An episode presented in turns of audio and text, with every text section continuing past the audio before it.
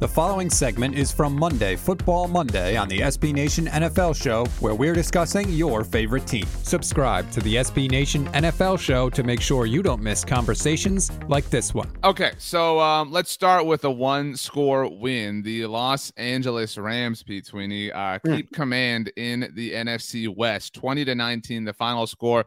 Uh, sorry to our fantastic producer, Rachel. The Baltimore Ravens falling yet again, now down to 8 and 8. Um, I would have loved to have seen them won. Baltimore was in this game for a little while, kept it close. Um, you know, it, it felt like that maybe there was going to be some magic because the Rams are kind of playing lackluster, but there wasn't. Uh, Cooper Kupp is um, Cooper Kupp. I mean, he's got everything. He's got all the records. He's got all all the the fancy schmancy stuff.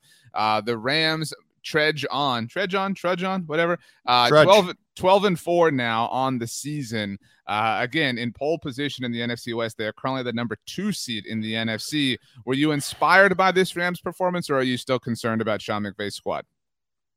No, I, I, I, I think it's a little bit of both, right? Because mm. all in all, Matt Stafford had a solid game. Ended up 26 of 35 for 309, the two touchdowns, and I thought the fourth down conversion was pretty impressive.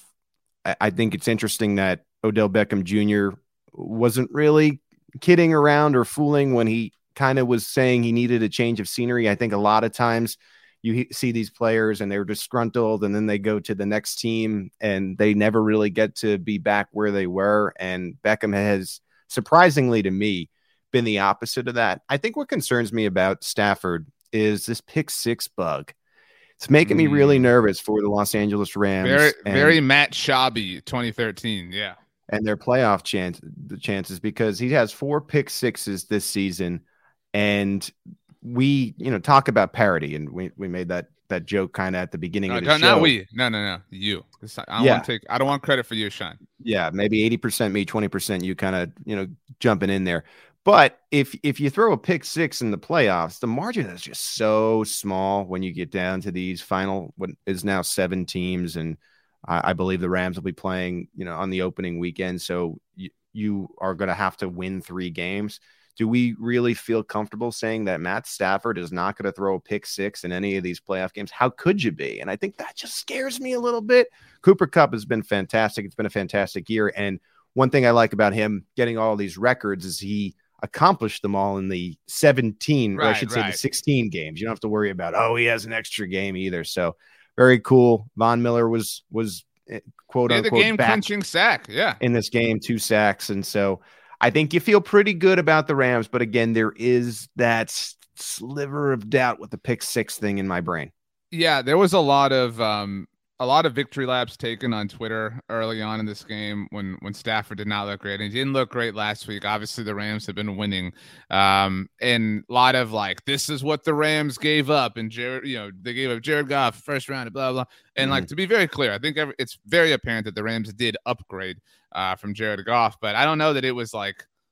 I mean, I, I don't know that it was worth it. I mean, again, well, the significance of it is more that Goff is bad than Stafford is this right right yeah like you, you right? The, more extreme you're right thing or the more uh, known quantity is that jared goff was not it not necessarily that matthew stafford right. is it um and, and, you know he's he's costing them i mean he's these games are closer than they should be uh because of matthew stafford i mean something that was amazing, and the broadcast noted this. Uh, Cooper Kupp now, again, one of the most impressive seasons in NFL history from a st- uh, statistical perspective.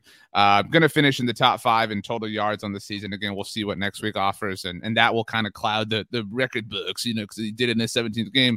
but uh, but Calvin Johnson holds the record for most receiving yards in a single season.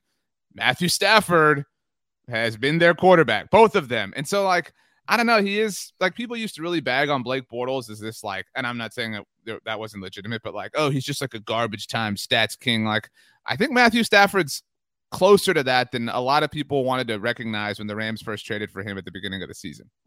He's above the Cousins line for me, but I think he's in that 10 to 15 range, which, if you surround that person properly with skill position players like a Cooper Kupp, like an Odell Beckham Jr., you could win a championship, especially if the defense is there too. And and the Rams certainly have all of that. It's just it's going to come down to a situation in a postseason game where I think Stafford is going to have to not throw a pick six, maybe go down and, and score a touchdown. And I, I just think the trust factor is it there? Do you feel comfortable enough right now in this particular situation that Matt Stafford could lead a team in a big spot? And I I just find myself leaning more no than yes. And I think that that's the scariest proposition for the LA Rams fans.